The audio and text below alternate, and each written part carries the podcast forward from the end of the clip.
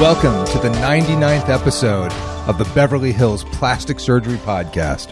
I'm Dr. Jay Calvert. I'm sitting here in the afternoon on Wednesday with Dr. Millicent Rovelo, who has just finished a very, very long day with patients. How are you doing, Dr. Rovelo?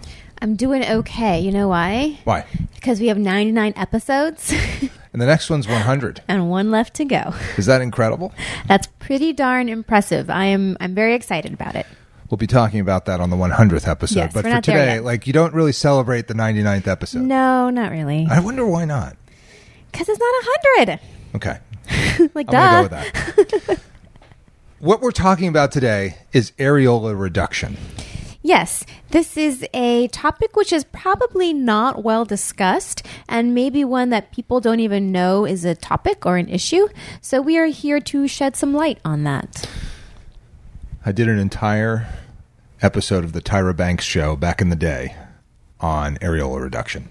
Mm. And it was very funny because the producers kept trying to use fruit as an example of an areola that's too big. No, you can't. No woman wants her areolas compared to a fruit, a piece of food, any kind of food. It was so like, and every time they did it, I was like, that's not going to work. No, we cannot No, say that. do No. That's not going to work. But the patient on that episode, after pregnancy, had large areolas and she was totally distressed by it. She was like, I don't know what happened. You know, I breastfed and now I have these giant areolas and I, and she was, it was totally distressing. And it definitely can be. Um, for some people, that's just how they are, and they don't even realize that theirs might be larger than someone else's. But for some other people, it is really distressing. And I should point out that there is no normal to what an areola should be. The, Um, one size is not more normal than another, and between different ethnicities, you're going to have different sizes, different colors, different shapes, and all of that is perfectly fine and perfectly normal. But if the size is somehow bothering you, there are options to address it. A hundred percent, and that's what we did on the Tyra show, and I think that episode is on my YouTube channel somewhere, uh, Dr. Calvert TV. But um, the the reality was that it it actually required a periareolar reduction, which is when you take out skin of the areola in a concentric fashion. You take out the edge of the of the uh, areola uh, with an incision, and then you make. In this case, we went to 38 millimeters, Right. Which was much. I think they were 65 millimeters across. So That's yeah, that's a larger areola. And a lot of times it's dependent too on on the That's size a- of the breast. yeah, 65 millimeters would be. Six and a half About- centimeters. So it's like three and So a, three. about three inches. Yeah, two and a hmm. half. Yeah, uh, Three two- inches. Two and a half inches or Yeah. so. Yeah. So it's not not small. Um, some people have areolas that are the size of a quarter, Mm-hmm. and some people have them that are the size of you know six six inches across. I've seen that. Um, that's very large. That's but- very large. But they come in all shapes and sizes, and reduction is an option. And usually I will see on, on my breast reduction patients, so patients that have very large breasts as well. Not uncommon to have areolas that are seven, eight centimeters. That's very common. Um, but if your breasts aren't particularly large, then if you have large areolas, it is um, not a- a good ratio per se because more of the breast is the areola than not. And so that is what usually is concerning for patients. Now, if you're having a breast reduction, if you're having a lift, in general, your areolas are going to be reduced to something between, usually I do between 38 and 42 millimeters. That's sort of the average size. And it's smaller or it's large depending on how small or large the patient and the breasts are. But part of that reduction, part of that breast lift, does include incisions around the areola to make it smaller. But you can make the areola smaller on its own without doing a lift, and that's more or less what we're talking about here. And typically that is done through a circumareolar approach, basically taking that circle and making it a smaller circle through incisions that go all the way around the areola. And in your case, you did it, I believe, with implants as well. Yeah, we did implants Yeah. uh, in order to fill out the missing tissue. Uh, plus, we reduced the areola down to, uh, I think it was 38 millimeters. And They, they look great. You know, there is a scar all the way around the areola then, which can have variable healing depending on how. I, I, I mean, I do these the same way every time, and some heal amazingly well, and some Do not. just are like hypertrophic scars and like it's it's a nightmare sometimes and Yeah. and bad scars on the breast no bueno. Yeah, the areolas are certainly tricky. I, I a thousand percent agree. I do it the exact same way. I close it the exact same way. And some people are beautiful, can barely even see there's a scar. And sometimes those scars get so thick and red, and you're constantly treating them and revising them. And there's just there's really no good way of predicting who's going to have those Nope. scars.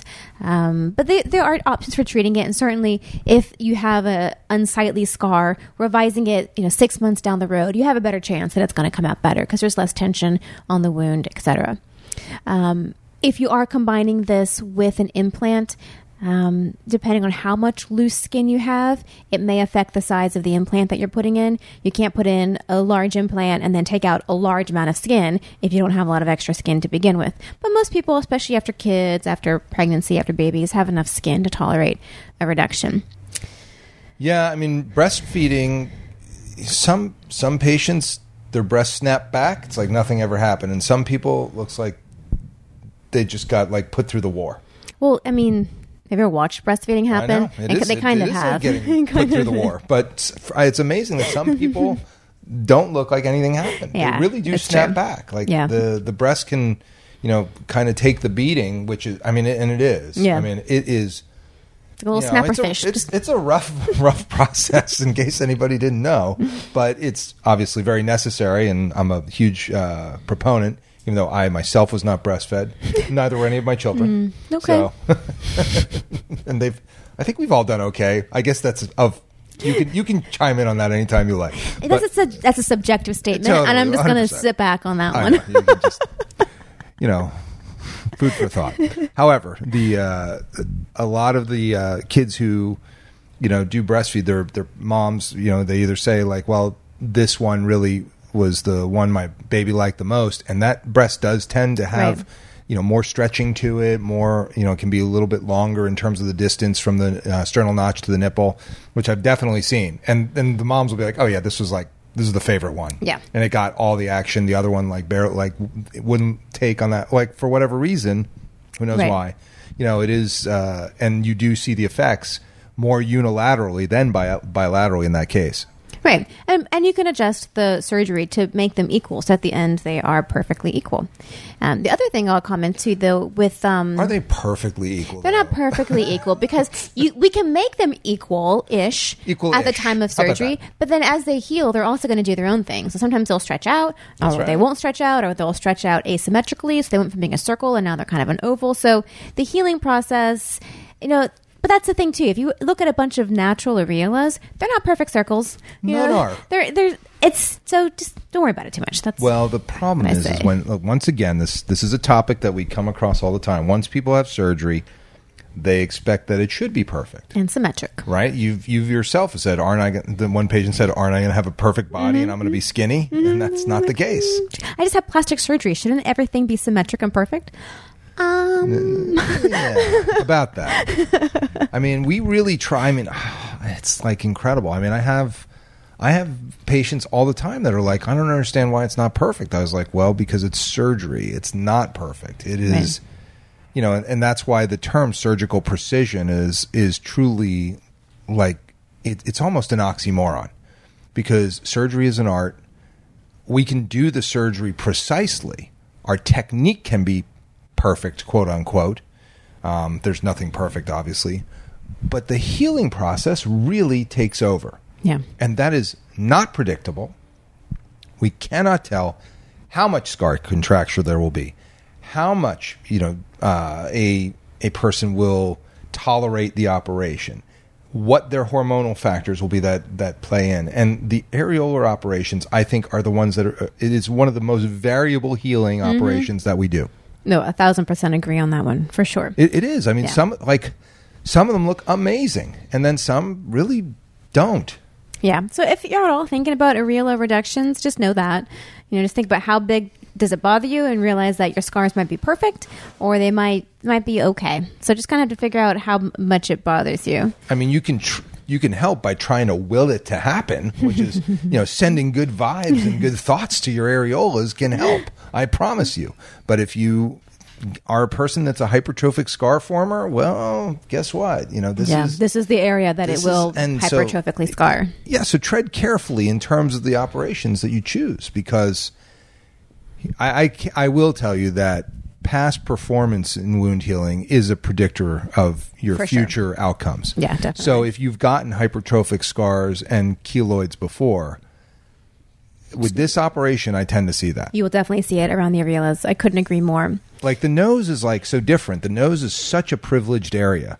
Like I, I just you know knock wood. I haven't seen a hypertrophic scar or a or a keloid i- with my alar base excisions or the columellar scar. But as soon as you get away from there, like then the incidence of of keloids can go up, and you can see them on facelift scars, neck scars. You can see keloids. Um, you know, breasts for sure. So I think that's the only big drawback that I that I really tell people with uh, periareolar reductions is that if you get a bad scar, you're probably going to be upset that you did it. The odds are you know low, Right. but they're not zero. They're not zero. So it's just a matter of just how much it bothers you and, and what your scar pattern is. The other thing I will comment on um, if you are having implant surgery and you already have large areolas, they will get a lot larger afterwards.